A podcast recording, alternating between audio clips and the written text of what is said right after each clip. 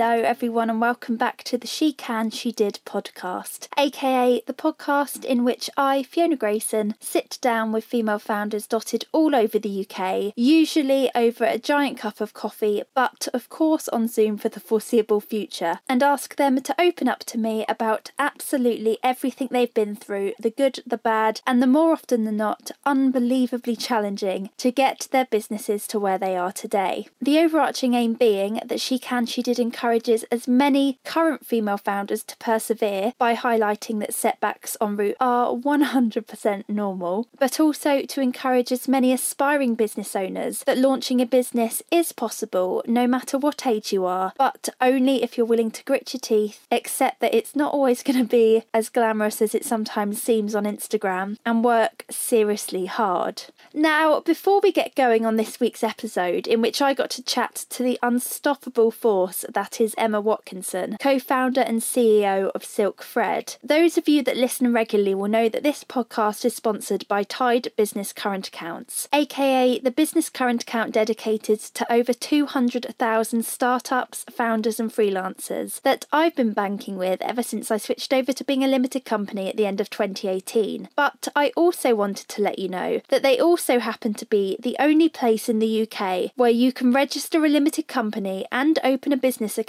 in one process for free. Now, no one likes a sales pitch, do they? So I will keep this short and sweet. But it's a service which I so wish had been available back in 2018 because it definitely would have streamlined the whole process for me. And Tide cover the £12 Companies House incorporation fee too. So you can start your business journey as a limited company with Tide for free. Essentially, for those of you that want to set up as a limited company or switch from being a sole trader to a limited company like I did, all you do is search the company name you'd like. So I would have put in She Can, She Did Limited, enter your personal and business details, and in a matter of minutes, your limited company application will be sent, your Tide business current account will be set up, and you are good to go. It's worth noting as well that Tide have no monthly fees and they have all the fancy perks you could want and need from a business account, including account integrations, easy invoicing, scheduled payments, member perks, etc. etc. They really are pretty amazing. So please do feel free to have a peek at www.tide.co forward slash start if you're interested. The link is, of course, in the episode show notes if you didn't manage to jot that down. Right, back to this episode. As the We Can We Will series came to an end back in May, I received a personal email from today's guest sharing her story with me and knew straight away that I wanted her to feature on this series. Not just because Emma launched the powerhouse that is Silk Fred, aged 24, nine and a half years ago, and together with her two co founders has gone on to grow a team of over 100 employees, partnered with over 800 independent fashion labels, and grown a dedicated customer base of over 1 million women, but because despite being at the helm of such a huge company, juggling the pressures of running an online fashion business during this pandemic, whilst raising two year old twins at home, I must add. What an absolute superhero. Emma made the effort to reach out to me personally, something that is pretty much unheard of for a founder running a company of her size, and something that little old me respected no end. We recorded this episode at the start of June and it quickly became a firm favourite. So without further ado, this is Emma's story to date. As always, I really hope you enjoy it.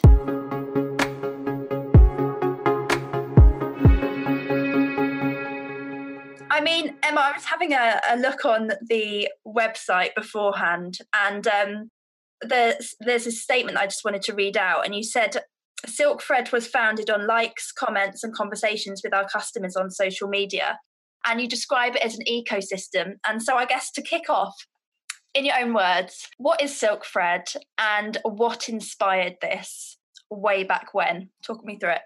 yeah, sure. So, Silk Fred is a fashion e commerce company um, that offers women the most exciting mix of fashion that you can't get anywhere else. Uh, we connect um, over 800 independent fashion brands, startup fashion brands. Uh, with over a million women, we've got a million customers now, which is really exciting, um, who love to discover outfits that make them stand out from the crowd. So we launched uh, in 2012 and it took us until late 2013 to really find our product market fit. And we've been on a rocket ship ever since. And when you talk about the ecosystem, you know, Silk Fred is a, we have our community of brands who are entrepreneurs just like us. And, you know, they, they really were the inspiration to start you know the whole thing like um, i co-founded silk fred um, in 2011 with my co-founders kate and stephen and really what we saw was an opportunity where there were lots of exciting um, fashion brands and people wanting to create their own fashion brands but the barriers to entry in the industry uh, were just so high and we thought that what they were doing was way more interesting um, than the high street. So we wanted to create an ecosystem to bring those brands to market and also connect them with customers who, and this will be something, this is something that I, I think about a lot, who like clothes and how clothes make them feel but maybe don't love fashion so you know that that was a big that was a big reason for wanting to start silk fred was to help these brands get to market and also to help customers discover things that were unique and interesting, but in a very um, unintimidating um, and fun fun way. No, that's amazing. So, what were you doing beforehand? So I was working on the merchandising team of an e-commerce company called mywardrobe.com. It was, it was a great company. It was all about accessible luxury and I just love the concept. I wasn't there for very long. Um, it was my dream job at a company that I dreamed about working at. And out of nowhere, the opportunity um, to start Silk came along. But before that, most of my experience was on the shop floor. Like I loved interacting with customers, like talking to them, like making them feel comfortable special. And again like as i said i like clothes like you know the feeling of like when you have that new dress on and you just just put spring in your step and maybe even like sashay down the street a little bit. It's so true though because you actually do like, there's nothing better than when you know that you're wearing a comp- like an outfit that you you feel amazing in. I mean i i don't know what was wrong with me. A few days ago i just wanted to go out for a walk and everything i put on and it's so not like me i just felt rubbish. And i was like oh this feeling is horrible and there's such it's so amazing when you do feel good, isn't it? I guess for my um what what was interesting to me though is you said 2011 2012 so this is pre Instagram yes. Which is in my opinion like the fact that you cottoned onto this even before Instagram that's amazing. So back then what were those barriers to entry that startup fashion brands were facing? Yeah so um I worked in New York for a bit before I came to London to work um, at mywardrobe.com and you started i started to see there how social media and this is interesting like twitter was the go-to platform for fashion brands back then and was giving people a way to reach an audience. Like the first wave bloggers were just starting to get famous like elin kling and blonde salad and man repeller and i just thought this was really really exciting. Like I, I went to my first fashion week in new york and there were these like big twitter boards outside the tents and people were live tweeting the runway looks. And you know fashion has always been notoriously difficult to break into, especially for those who want to create their own brands. And it just felt like something was starting to shift, like it was becoming less relevant to be well connected and you know have lots of money to get into it. And this was a good thing you know for young designers coming to market because it felt like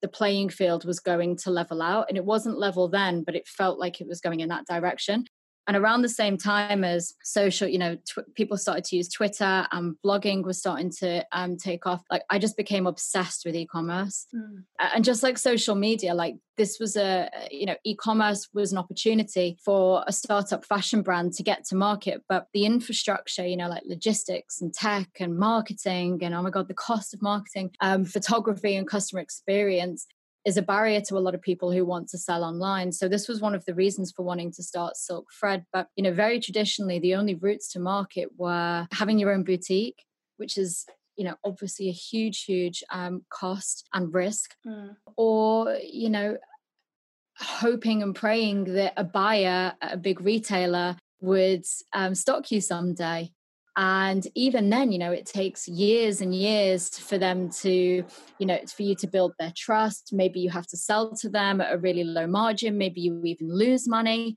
the first couple of collections that you do. So you know back then it was uh it was a completely different landscape. And, and also something else that was a driver for wanting to start silkfred and this was something that was quite personal to me was that you know uh, how i said that i don't love fashion but i just felt like high-end retailers and high-end magazines were just super condescending and talked in like this fashion language that didn't really mean anything to someone like me who just wanted a nice dress Mm. Um, and then the high street on the other side of it didn't really have much of a voice or a brand. Like I always felt like you could walk down Oxford Circus, rip off all the branding from every store and not know which one you were in. And yeah, you know, one of the what we wanted to do with Silk Fred was create something that was women um, speaking to women and not sold this, you know, over sexed up image of a skinny 16 year old. Yeah, and show a little bit of behind the scenes of what it looks like to run a fashion company and also just have fun with it. You know, fashion can be an industry that just takes itself so seriously. And I, I never understood why. And you always think of that like Devil Wears Prada scene about the belt being so important. And, you know, I'm on. Oh, I'm, it's such a good film, though. Uh, but I'm, to- I'm totally on the si- side of Andy. Like, it is just a belt. Like, yeah, yeah, it's so you know, true. And we've done stuff like we've had chicken nugget Instagram competitions on Instagram. We dressed everybody in the office in a best-selling shirt, men included, for an Instagram story. Uh, we did this campaign about bloat-friendly dresses. You know, because like when you go to a wedding, you don't look the same in the morning as you do in the evening. Yeah, you dress that's going to handle all that prosecco and champagne and food. Um, and that was one of my favorites. So you have fun with it.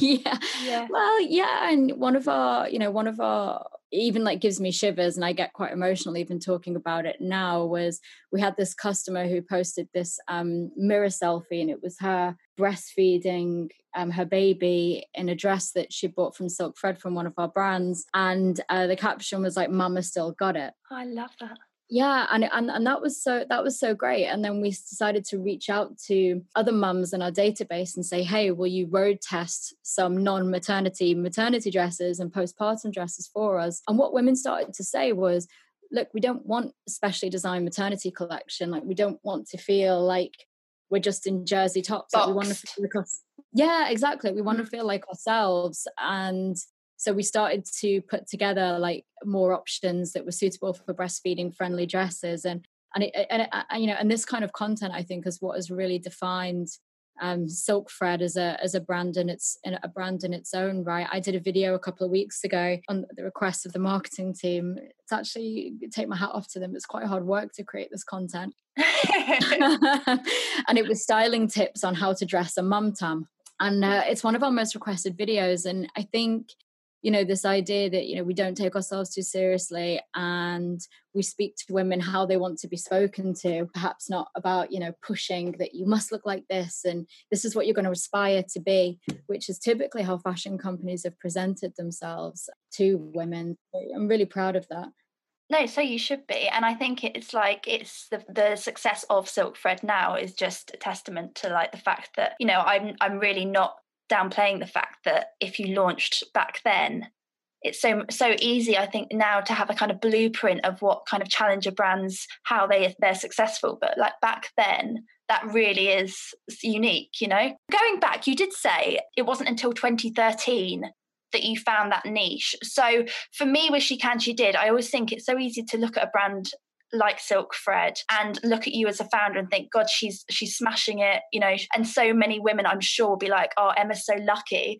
And I just feel like let's go back. If there was that year of really trying and testing, what were those baby steps to get this? You know, the idea comes into your head. What were the baby steps to get the business off the ground and tweak it to the extent that a year later it took off? Yeah, so a big part of firstly a big part of the a big amount of our energy went into building the technology platform because what we wanted it to be was a place where, you know, the brands could control their inventory, control their imagery and really run their businesses off it. So if you think of that Shopify lets you create your own uh, website, we wanted them to almost create um, a shop within our shop, and then we would just be driving all the traffic to that one place. So it gave them all the independence um, of running their own business and building their own business on the platform. So we wanted it to be completely self-service, and also we've been, um, you know, from the start a very data-driven business, which I've also loved about us. You know, having bucking conventional wisdom and you know forgetting what is trendy and what fashion magazines are writing about. I'm like, no, but like, look, the data says that the customer likes this thing,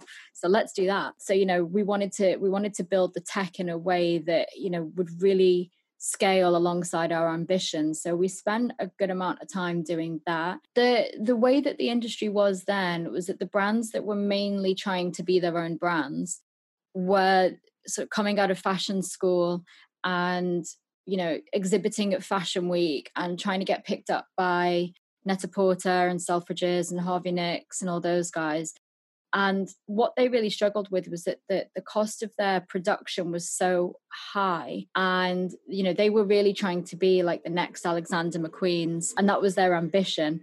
And what we found was that working with those brands in that way, whose goal was to get to wholesale and their goal was to be, you know, this big creative force, it didn't really map with our ambition, which was really just to reach customers and make them feel good and um, sell as much as, as possible.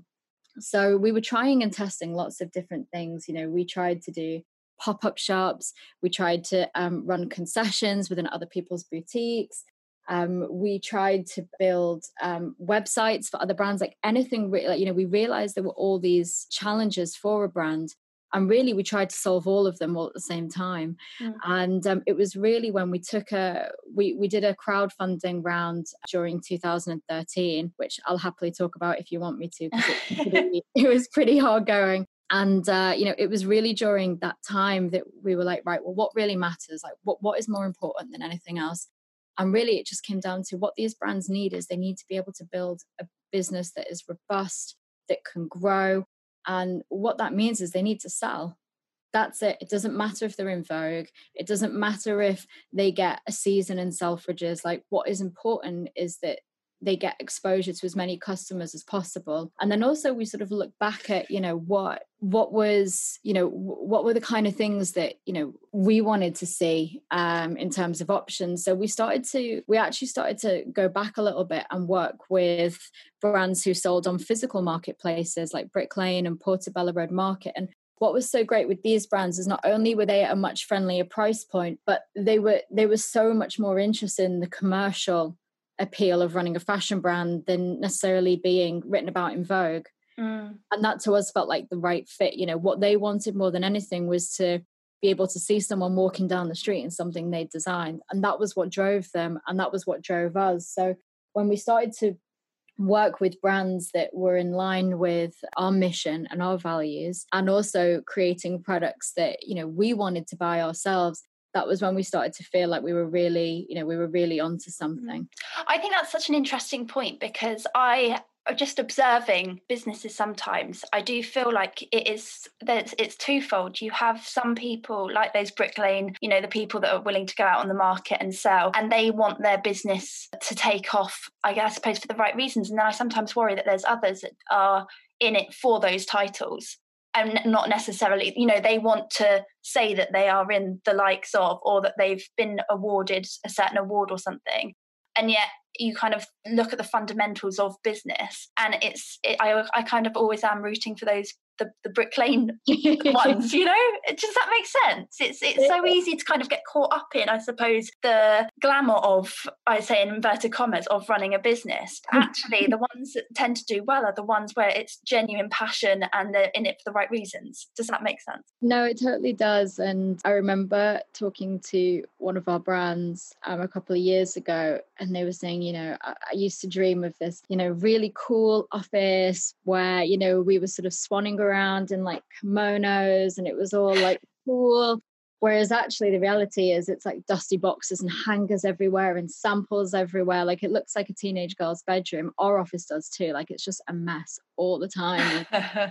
you know, I always want when people to walk in, it looks like that opening scene of like the intern movie. I mean, we've got a great office. Like I love it, but it's um, you know, it, it it's a reality though isn't it and i just feel like it's not as glamorous and you know there's nothing wrong with loving fashion. You know, there's nothing wrong with loving fashion, but when we interview people um, for jobs at Silk Fred and you say, you know, why do you want to do this? And they say, because I love fashion. Like you just know that they're going to hate it mm-hmm. because mm-hmm. it is unglamorous. It is really hard work. And actually, what you have to love is you have to love the customer you have to be passionate about the product and you have to love the the dynamics of the business you know that has to be the thing that drives you. And actually, I think one of the things that has differentiated Silk Fred from its peers is that not only are we a team made up of 80% women, which is something we're really proud of, but we're also a lot of people come from many different industries that are not fashion, but people who are interested in data, customers, great web design, and things like that. You know, so pe- people who are motivated by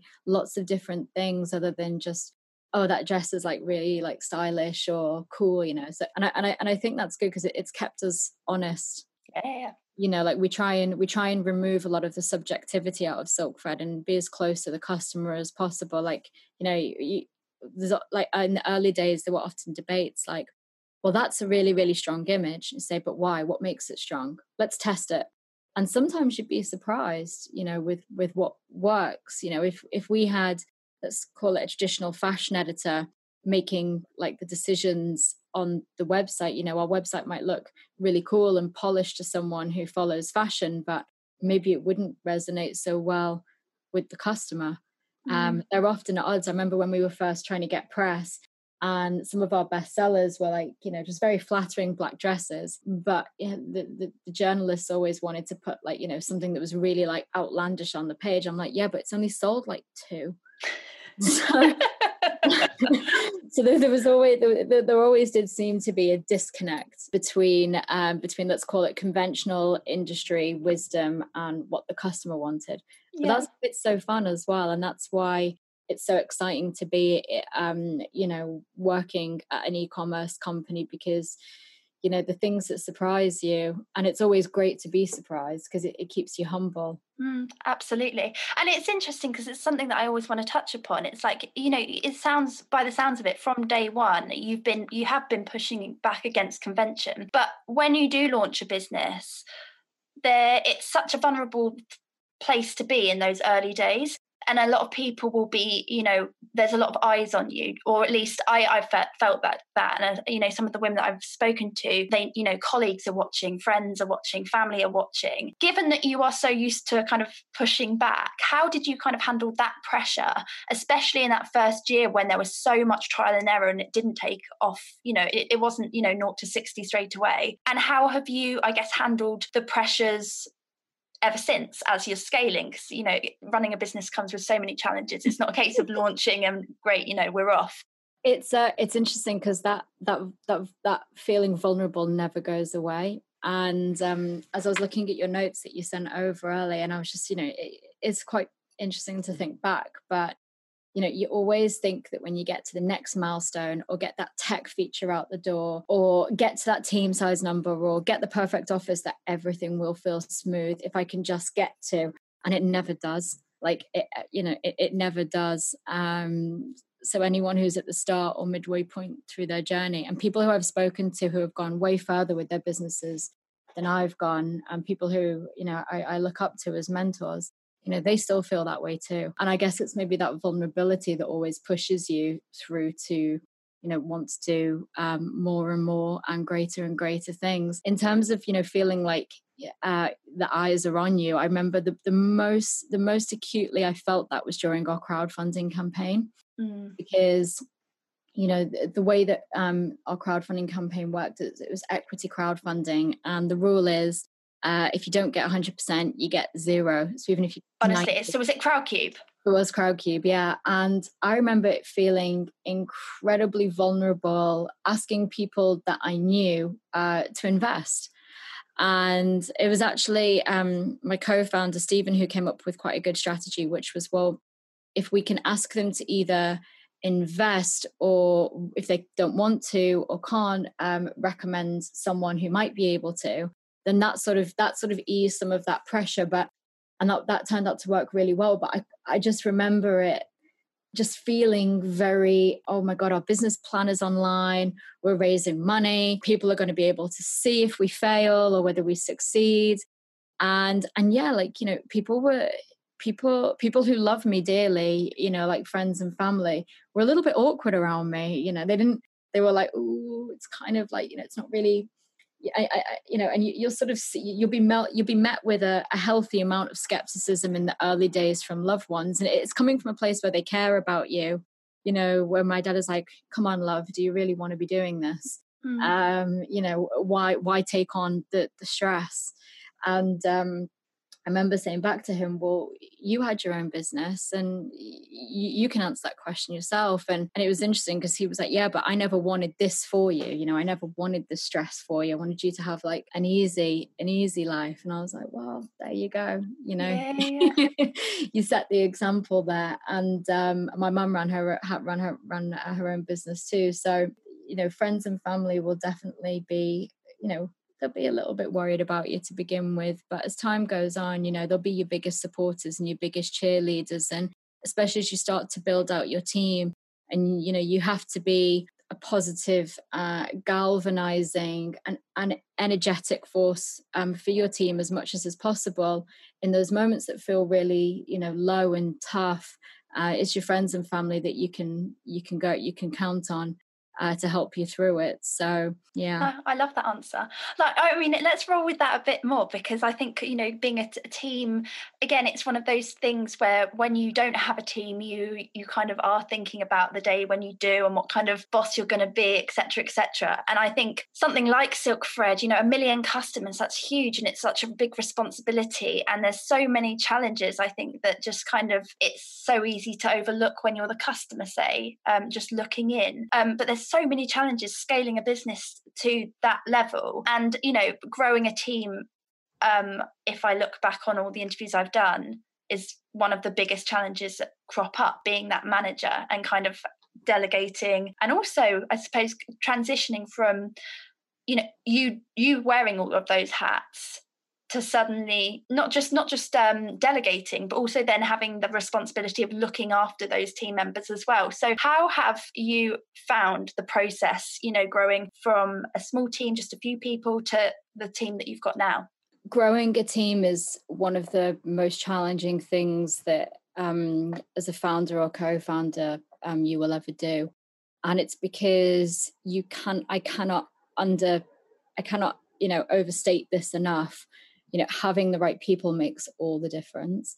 And you know keeping your culture together. In the in the early days it was it wasn't necessarily easier um, to get the right people. It was more that we were just so focused on you know each person that came into the business you know we really we thought about it because it was such a it was such a big decision to make to add to payroll you know like even one or two people back then. So we put a lot of focus on it. And also when you're at the beginning of your journey like everything is very exciting and you're going through all these steps together. You know when it was we would move office space we would all you know pack up the office together and move the desks together. And i remember one time like going and getting pizza with the team and really feeling like we were you know this sort of unstoppable friendly all in it together a team of people. And then you know as you get bigger you know people who come into your company like they don't you know they've not been there through those milestones. And it doesn't mean that they're not as as good or as powerful. It, it's more that they just see your business differently. So i think one of the big mistakes that we made was we we felt like we got it so right let's call it going up to the first 25 people and even up to the first 35 it was really about i'd say sort of 45 to 80 was a lot of growing pains you know we didn't we didn't put enough into um, inducting people into the team. So you know we we threw people in at the deep end um, we put you know pressure on people. We didn't we didn't spend time with them um, getting them you know up to speed with our company values. And and and for the most part you know the environment was great you know because we were still on this sort of rocket ship um, journey. So there were lots of exciting things happen happening and we always had like really fun socials. But all these things that you read about in business books like defining your mission defining your values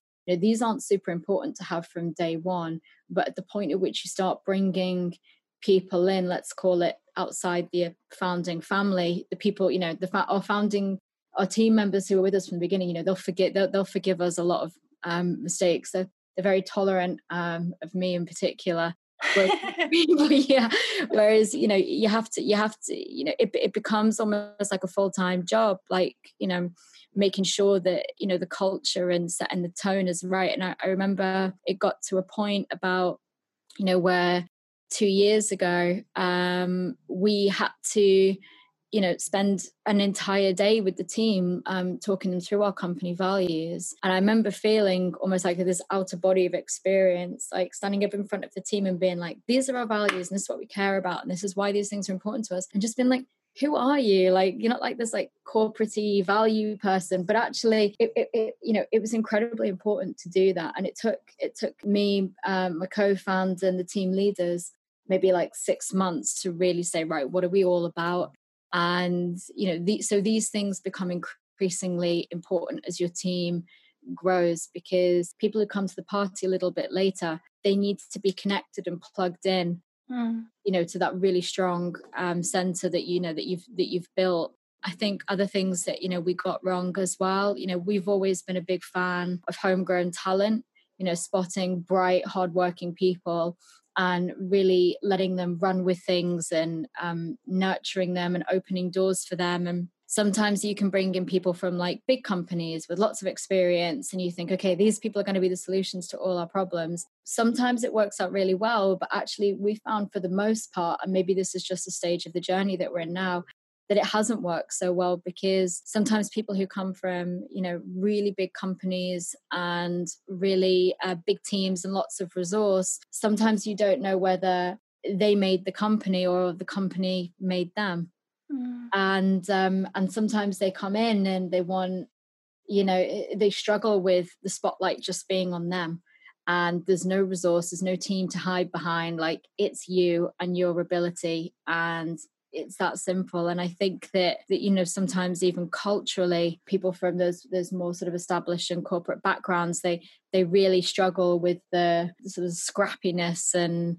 reactiveness um, of a of a startup. But over time you know you, you kind of find your balance where it's a bit of both because you can't be slapdash forever especially when you know you've got over a hundred team members and you have that many customers and brands you know you, now we have to be a little bit more careful um, yeah. and planned with our decision making, which you know is kind of bittersweet, but it, it's about you know that's what growing up does. And in terms of the delegating, you know, I won't pretend that I did everything in the business, but the things that I did do from the beginning, you know, were really hard to let go of because mm. um, they were my favorite part of the of the job. Like but, what?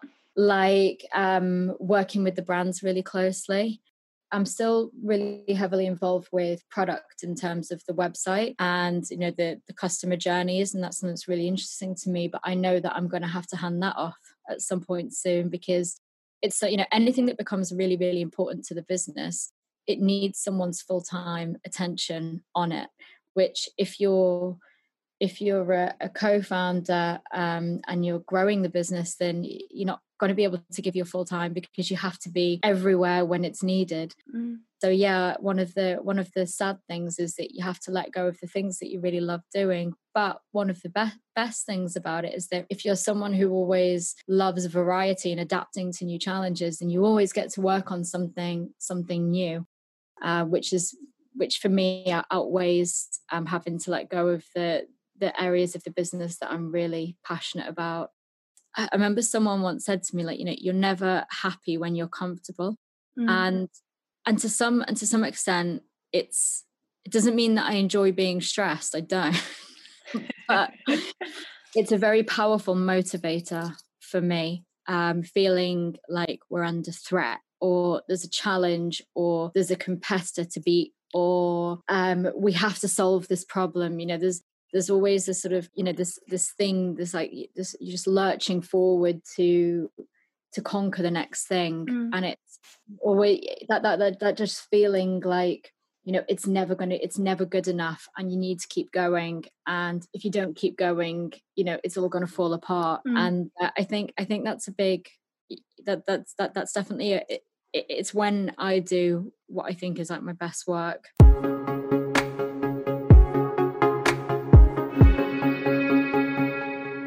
Just popping on here with a quick reminder that Tide Business Current Accounts happens to be the only place in the UK where you can register a limited company and open a business account in one process for free. For more information and to get started, please do feel free to visit www.tide.co forward slash start or follow the link in this episode's show notes.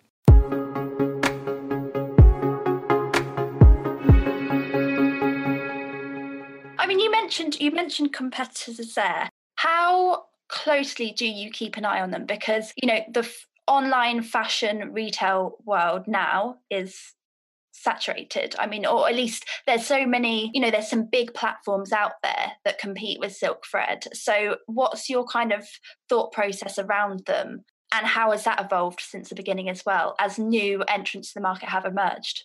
Yeah this is really um, this this is a really really good question. In the beginning when we first launched about six months in about four other companies launched at the same time sort of doing similar-ish things different sort of spins on it but more or less the same. And i was just devastated. I thought this is oh we are screwed now. Everyone's had the same idea at the same time. Bloody hell like what a nightmare. And I was, eh, uh, and and it would eat me up.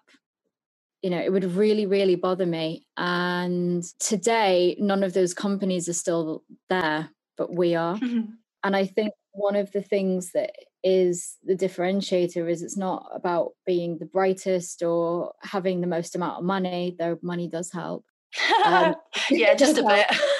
I'm not. I'm not going to pretend that it's not relevant because it is, but it, you know, resilience and to keep going when no one else would or sometimes most people would say it doesn't even make sense to.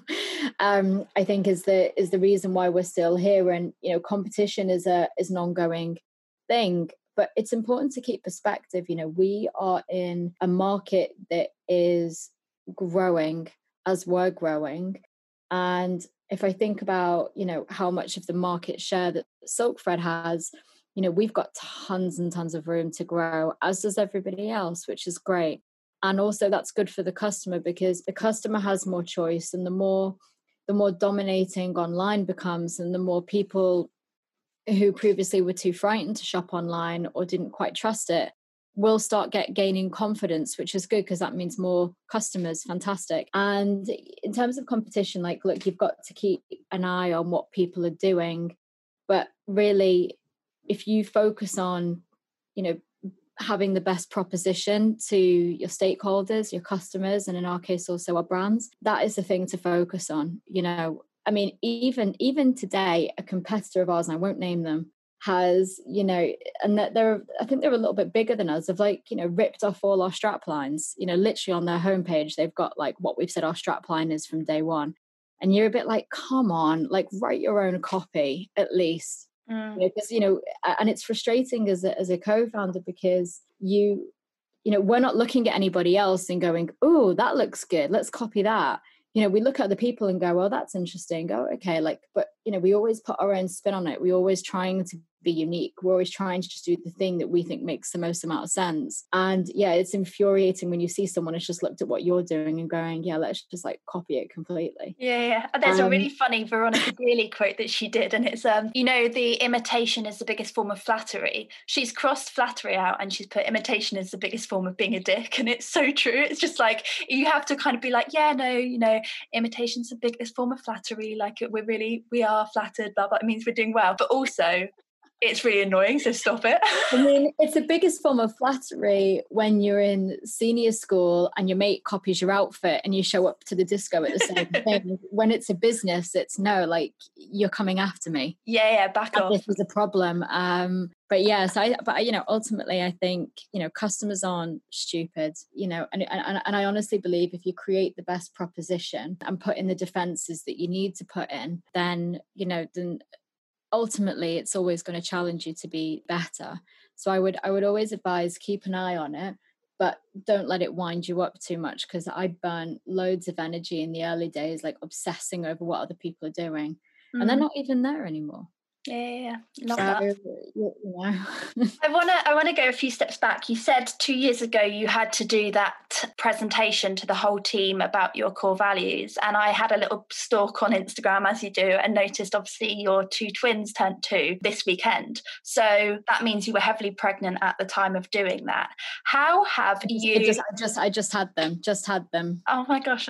Yeah. so that's I mean that's crazy amounts of pressure when you think about it. If if your business really you know you're a new mum which is an overwhelming chapter i'm speaking on behalf i don't know myself but from listening to happy mum happy baby podcast uh, i can imagine it's it's a overwhelming you know chapter in any any woman's life. That with the pressure of that period in the business's life where you know you really did need to kind of mix things up a bit. How have you handled that i don't uh, sometimes you know juggle is sometimes a not a phrase that some mums like i know but you know that responsibility of trying to do a good job with both. I know exactly what you mean and i think that you know the first thing is having good people alongside you and having a good team. You know my co-founders you know, just being incredibly supportive. Our investors, I remember one of them, I was so nervous to tell because they're one of our institutional investors. So let's call it like a bit more corporate and quite serious. And I remember he said to me, Sorry to interrupt, uh, but when did they come on board? Uh, they came on board in 2017. Okay. I, think, I think it was early 2017. And I remember being very nervous because also like they're all they're all guys as well um, you know, and you don't really know too much about their family setups and if they're very traditionally minded or more progressive. I, you, you know, I, I didn't know, so I was quite nervous about telling them. And and what one of them said to me was really great. And he said, you know, this is a good thing for you, Emma. He said, this is going to force you to let go of all of the things that you shouldn't be doing. And and it was and and he was right. And for, first of all, you know they were incredibly supportive as were my co-founders and my team and and everyone everyone rallied around me um during that time you know like picking up whatever bits of slack were were there and that was great and i felt um very grateful for you know everything they did for me during that time. Um, i think though what what i would say about you know the the juggling thing is that first of all when i was pregnant when I became pregnant and since then, it's been such a power, not like I, I was, I needed anything to motivate me before, but in terms of distilling my focus and giving me a lot of clarity, becoming a mother really lit a fire um, that, you know, has felt like, you know, this is something that, you know, I want them to be proud of me. You know, I want to be able to give them all the opportunities uh, that I can, and also just you know show them you know that you know if you if you want to do something like this, and you can do it. So you know I think that it's been a very powerful source of motivation for me. And in terms of the juggle, one of the one of the things that I think is important is to just be fully present wherever you are, and that's what I did. If I'm if I'm working and I'm with the team, um, and I'm at the office and I'm fully present there, like I'm not beating myself up that you know I'm not hanging out with the girls. And same when I'm at home, you know, when they're, you know, during their waking hours, like I try and give all my attention and love to them. And, you know, sometimes you get the balance wrong uh, one way or the other but you know you have to just like anything in life you have to you have to calibrate every so often so i think I think everyone finds their own rhythm, but having a supportive partner also helps. Like my husband's great. You know, he's he took months off um, for paternity leave, which was great. And it's very 50 50, if not more skewed towards him. That whole sort of concept of it takes a village to raise a child. I think when you're running a business, you know, that's true. It's you, but it's also, you know, your team behind you supporting you through that. Mm. And also your home setup and your friends. Yeah. But yeah, I mean, it's been, it's, it's, you know, it's almost certainly like the best thing I ever did. Yeah, that's amazing. I love that. And they're so cute.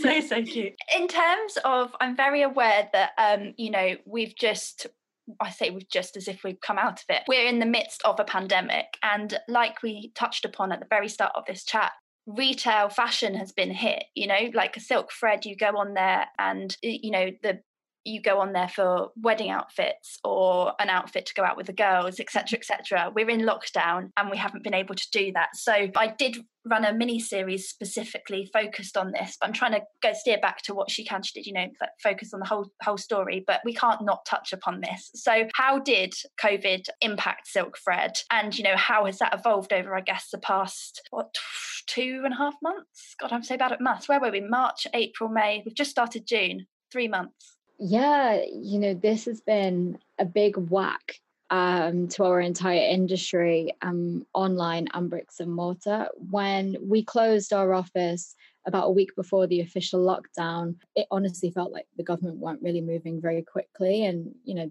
people were starting to feel a little bit uncomfortable getting on the tube and stuff. So we just shut the office which was quite emotional actually locking it up because it's definitely a you know it's definitely a very buzzy energetic place. And like i really love being in the office. So i, I was quite sad um, that we had to lock it up. But team safety more important. When the official lockdown lockdown came in, you know, sales just really plummeted, and it was really scary to see numbers that we might have celebrated back in 2015, but now we're a business with you know over 100 people and that's 100 families and all the can you give a rough estimate of what those numbers look like? Not to you know you don't have to go into detail but how much of a fall are we talking? Oh like 80 90% like wow. it, it felt like going to it felt like we were going to zero and it might stay there.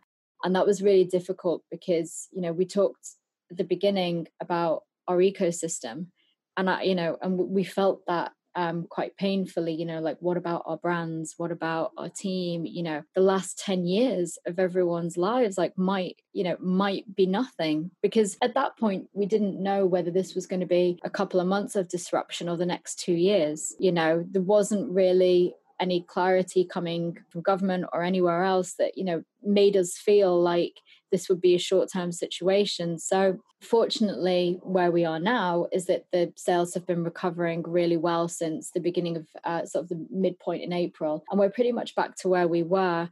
But, you know, it's definitely been a very testing, a testing period. But, you know, going back to having the right team you know, I can't say enough good things about how our team have handled this situation. Did you have to furlough them? Yeah, we furloughed a small portion of the team and we've been keeping in touch with them throughout the whole time. And I'm hoping that we can bring them back pretty soon.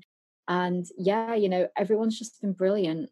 You know, like people have worked really hard. They've uh, not sat in the garden in their sun. They've like, you know, ground out to get us back to where we are. And, you know, in some ways it's been it's been quite good because it was my it was it was my co-founder who said um Stephen who said that you know what we should be doing right now is not focusing on um, high energy low low impact just tweaking you know like loads of people at the beginning of this were running around like discounting like crazy live streaming yoga like baking banana bread recipes like all this stuff. And we were like let's just let's work on the things that are going to have the most amount of impact. And what is going to have the most amount of impact is first of all keeping engaged with our customers. Like let's ask them what they want to hear from us rather than assume. And let's make sure that we're calibrating based on that. So we've stayed really close to that. And um and then also i'm um, just making sure that you know we were doing the stuff that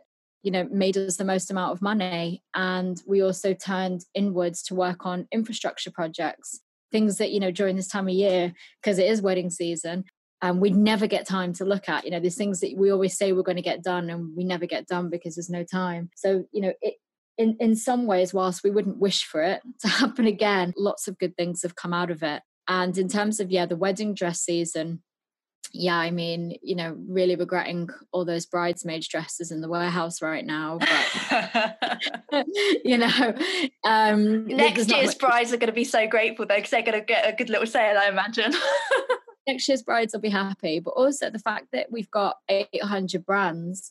What's been really cool is that some of the brands that wouldn't normally have performed so well during this time of year have gotten a lot of attention, like brands that have sold hoodies, tie dye, slightly more casual wear. So it's been really great to see some of those brands sort of flourish. And it's good that, you know, the way that we're set up, we're quite we're quite flexible and we can we can skew the marketing in different directions. Mm-hmm. So that's been, you know, whilst it's not been a fun situation, we, we've always been quite well positioned to come out of it stronger and you know and that's what we said to the team at the beginning you know if we get through this we're going to be a much more stronger and resilient business for it. And yeah it you know we're feeling really confident right now when it doesn't feel like we're going to go backwards from this point touch wood. Yeah yeah. I've touched wood as well.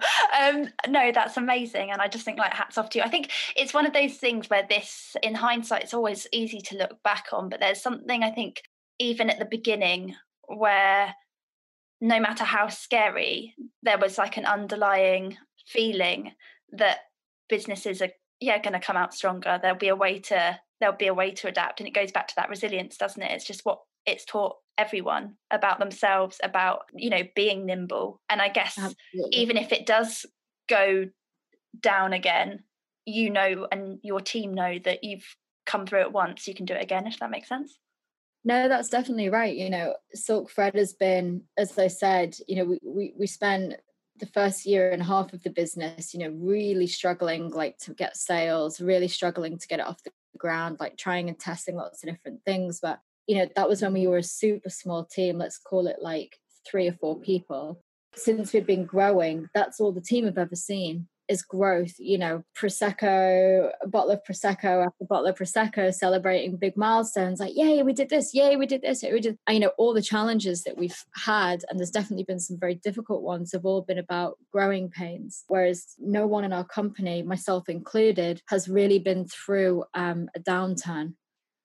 So, you know, being in that position and what that feels like, you know, as you said, like I think I think you know it has been a learning experience. Mm. Uh, just thinking yeah. very, very positively. As I said, we wouldn't want it to happen again. No, no, no. But no, no, that's, yeah, and, and absolutely. And I, um, I know, I know you wouldn't. It's more just, yeah. It's, it's. I guess always going to. I think it's etched itself into all of us. Really, like there's like a kind of a memory there that we're all going to remember, and um, I don't know, it's something to fall back on, I guess, in any kind of challenge that, you know, if you got through that, that's that's pretty amazing. But Rounding up then, Emma, I'm conscious of time. You know, given the number of various challenges, the growing pains, um, you've become a mum throughout this journey, etc., etc. Two, it's questions twofold. What does downtime look like for you in terms of switching off? How are you looking after yourself throughout all of this? And second half of the question, what has the past nine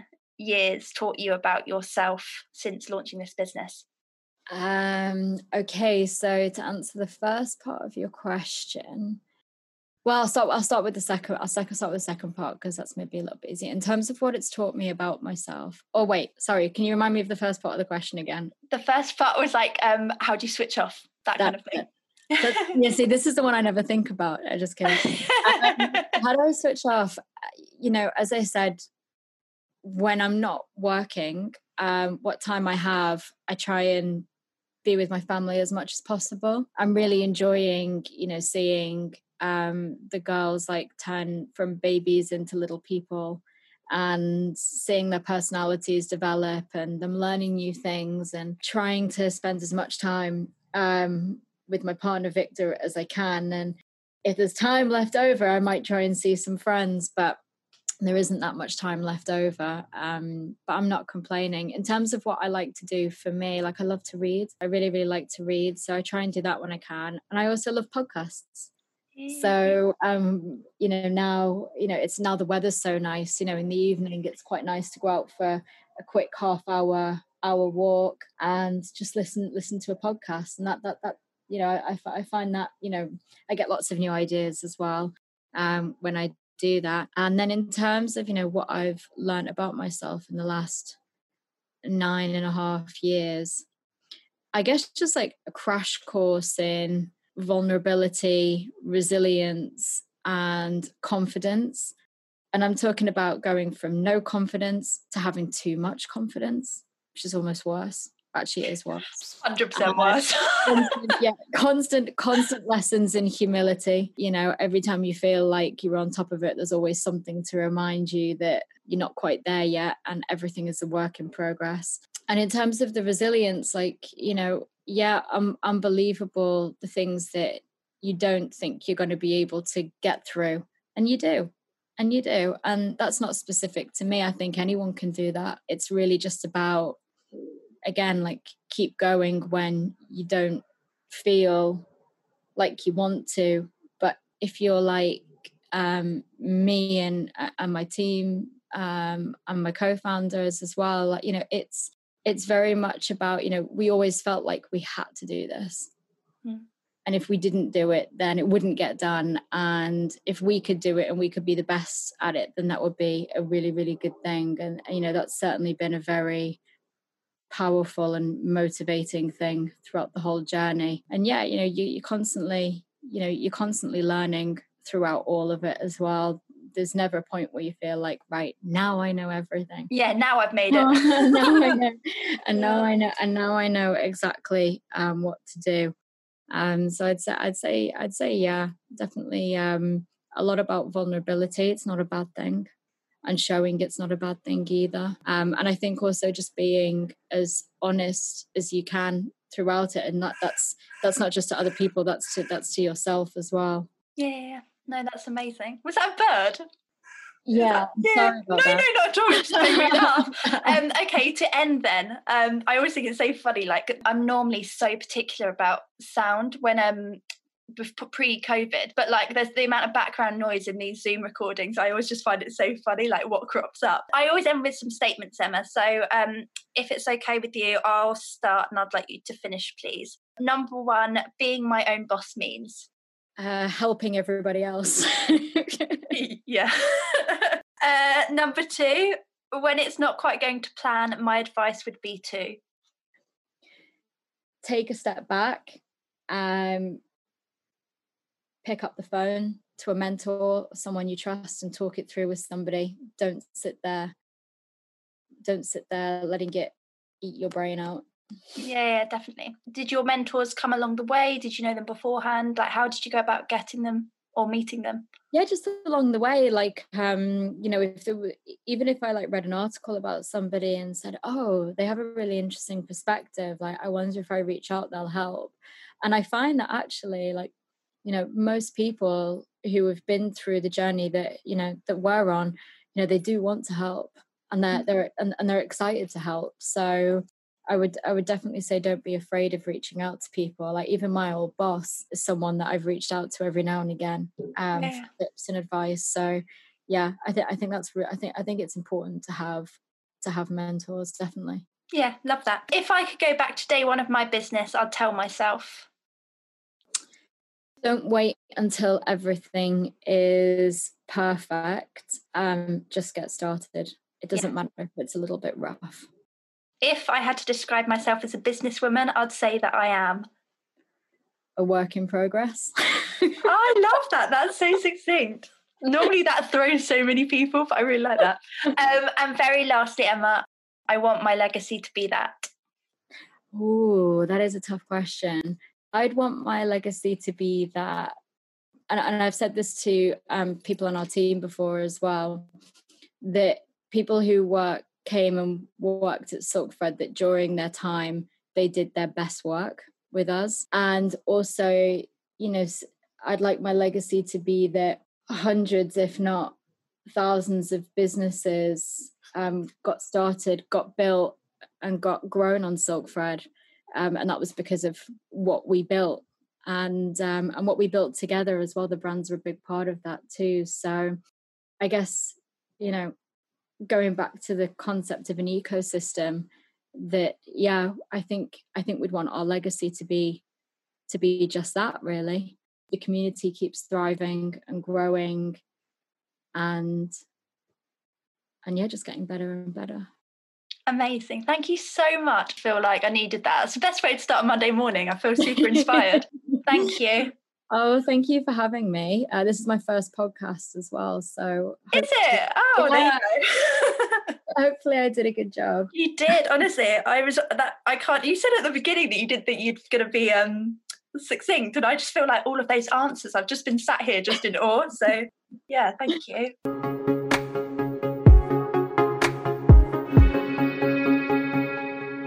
Thank you so much for listening to that episode. If you have a minute to spare and enjoyed it, of course, it would mean so much to me if you could please rate the podcast below or leave a review if you fancy being extra kind, as apparently it helps to give the series a little boost and helps other female founders and aspiring business owners to find it. For now, though, enjoy the rest of your day and please do look out for next week's episode.